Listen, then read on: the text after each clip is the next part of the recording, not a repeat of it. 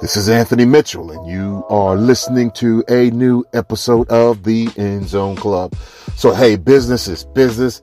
First thing first. If you have not done so by now, please subscribe to the content of this podcast so that every time we put out a new episode, you can be on the cusp of some cutting edge information. And that means if you're going to subscribe, also like, share this information with your friends so that they too can be blessed. But most importantly, find the donate button and give a dollar so that we can keep doing in the community what we have been doing from our free football, basketball, dance camps to all of the other youth leadership activities that we provide.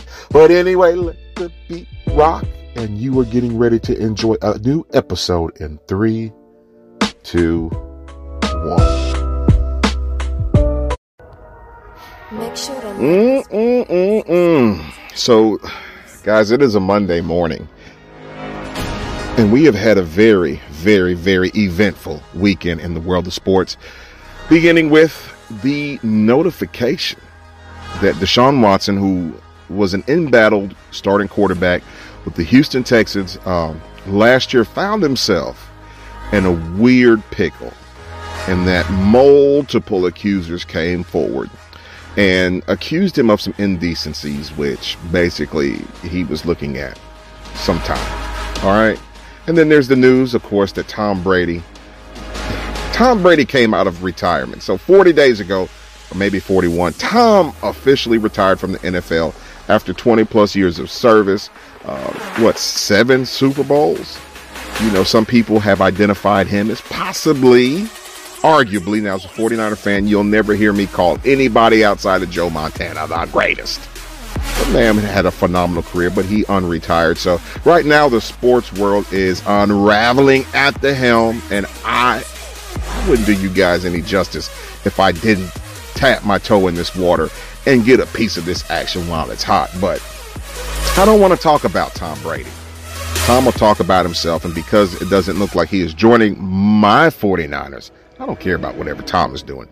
But I do want to talk about Deshaun Watson because this is a very curious case. And if you guys will just allow me a moment to go on a soapbox rant, I think you'll maybe um, want you to see it from my way, of course. But I want to highlight a major underlying issue in this situation that, again, has to be talked about.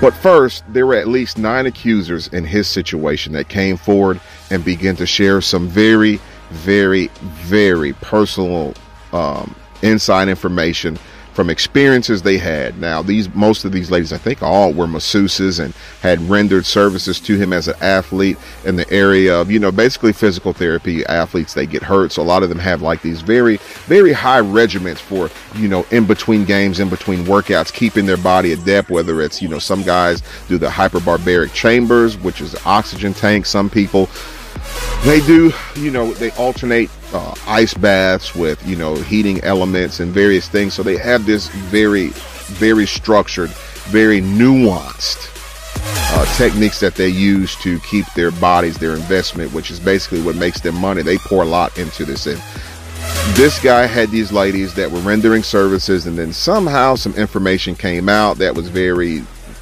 very not good looking. I can't say what I want to say, but it was very, very telling information that pointed to him as being this guy that did not value women. Now, when we have these conversations, guys, we have to be honest that in America, at least one out of every six women have at least either had an attempted rape or they have been raped. That's over 17 million women in this country that have been the victim of sexual assault. You know, what makes that statistic mind boggling is it drives close to home for me that there is a reality that multiple women in my family, women make up a, a predominant uh, section of my family, that at least more than one have been sexually assaulted. So, with that said, whether or not I know this or know who they are or know their experience, I do realize that someone around me is carrying this experience that maybe unfair to them, I don't know, or unfair to me that I don't know, but the signs for some people have been there. but statistics are saying it happens and it happens a lot and we need to do something about it.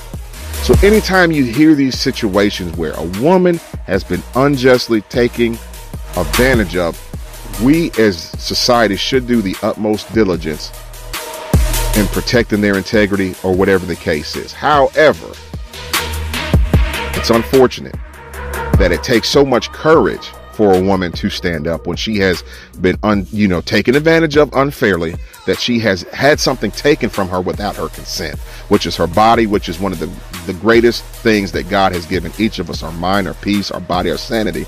And for so much of that to be taken by somebody in a, in a very cowardly move it moves me. It hurts me. I hate to hear this.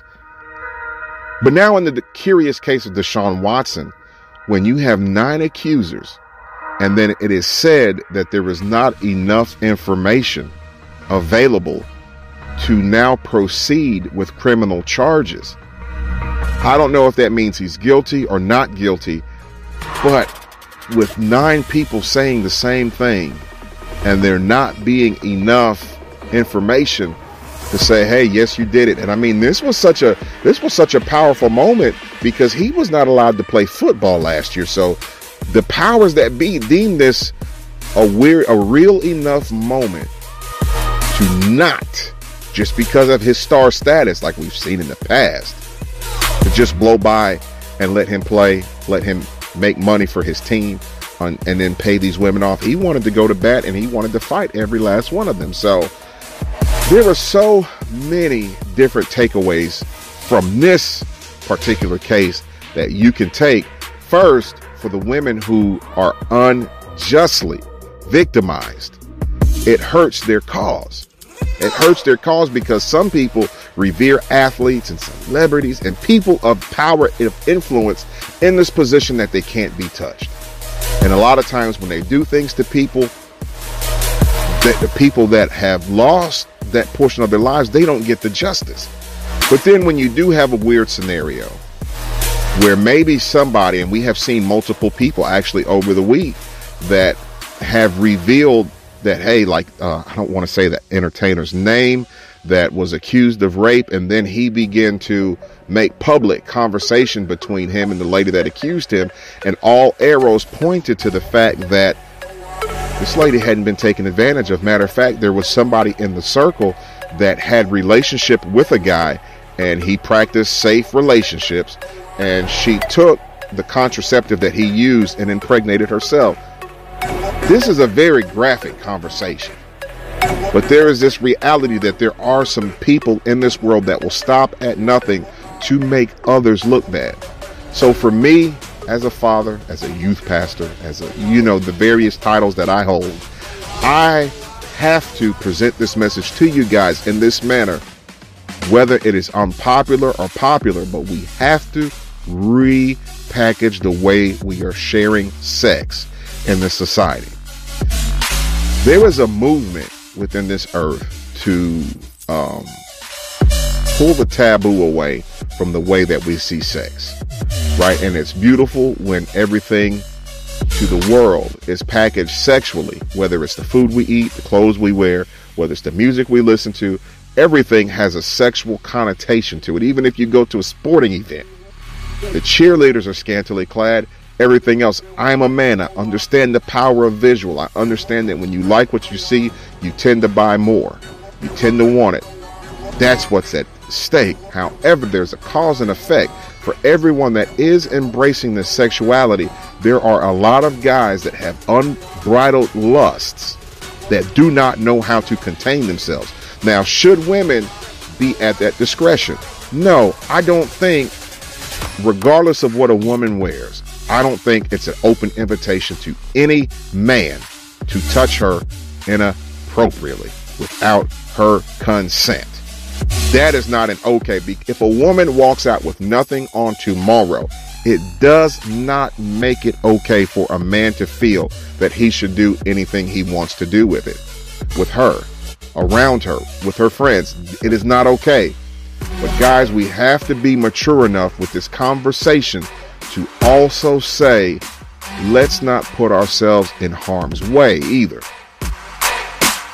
Does that make sense? I'm not okaying men to feel like they can do anything they want to do with women, but I'm also encouraging each of us to be mindful of the situations we put ourselves in. Now, as parents, my wife and I, we're very careful of the conversations even our kids are having with friends, with with relatives, with classmates. They're on Instagram, they're live streaming, you know, if they're doing things on Roblox and Minecraft or whatever games and everything's live and everybody's talking, we have to pay attention to the content because it takes nothing for somebody at a young age to start trying to groom kids with the seeds they plant. And I feel, for me personally, y'all may not agree with this, but society is doing a lot to plant seeds in these kids that lower their cognitive ability to see tricks and games being played to the time they get 18 and they got no inhibitions whatsoever. I still believe, because of the flip side of what I've seen, men, we are targeted with pornographic imaging from a young age. By the time when I, okay, let me backtrack this. So when I heard a couple months ago, I heard a very popular rapper share how he allows his 12 year olds to watch porn. And a lot of people that are caught in the trap thought that was okay. But, guys, on the flip side of this conversation, every year, or at least to this point, there are over 3 million men in America that have been raped. There is so much more to this conversation about sex than just the pleasure that two people enjoy in that moment. There is this also firm reality that there are a lot of people that aren't being taught how to hold themselves. They're not being taught how to value others. They're not being taught anything outside of this is what I feel, this is what I have to do. Sex has the po- potential to be a Pandora's box. Many people will hear this podcast and be like, what in the world is he talking about? But in the realms of that one out of six women that have experienced this assault, they'll understand. They'll probably reach out anytime I do content like this, whether it's on Facebook, whether it's, you know, through podcasting, whether it's, you know, speaking engagements that have been, given, you would be surprised the amount of men that have come forward and told me that they have been sexually assaulted at a young age, and it was always by somebody they knew and they trusted. You can't talk about embracing your body, embracing sexuality. You can't talk about these things without seeing the far outside fringes of what comes with it. Know this is a tough pill to swallow. This is probably not what you were expecting, but in the case of Deshaun Watson, because of the court of public opinions, this case drug on for a year. There were a lot of text messages um, that were shared. There was a lot of personal information in his regard that came out. So, because of the court of public opinion, even though right now it looks like he is not guilty, in the eyes of a lot of people, he will always be a perpetrator, and there will be this un comfortable buzz and atmosphere around him that will follow him regardless of where he goes. And that is not fair. It's very similar to Michael Vick. All these years later, he paid the price for the dog fighting rings and everything else. And there are still people that picket and boycott this guy today. Ooh. We got to repackage how we see sex. There's a lot of conversations we as men had in locker room environments and a lot of things. A lot of people have a very unholistic view about sex. Sex was meant and it was intended by God to be a moment between consenting adults, albeit marriage. That's the uh, original biblical way that was being said.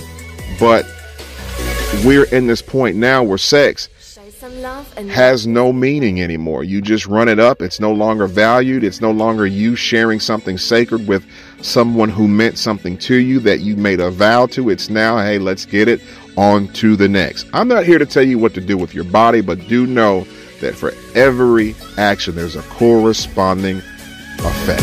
So, with that said, my friends, this is Anthony Mitchell. I am signing over and out. Let's be mindful of what we see around us and how we interact with others. If you have been assaulted, if you have been the victim of these stories, don't hold on to it. Talk to someone, call a crisis hotline, but begin the process of getting the therapy that you need. If you find yourself also on the other end where you've got lust that you cannot control, I encourage you also to go talk with someone that can help you get to the root of your problem so that you do not become a menace to society. That said, this is a very unique edition of the End Zone Club, but you've heard it here with me first. Guys, I got to drop one of Clue's bombs for all of those of you who are doing this the right way. Shout out to you. Value your women, value your husbands, your boyfriends, your the relationships you are in, value them. But most importantly, guys, let's make the world a better place. And you think it's never dying. You love the light, you love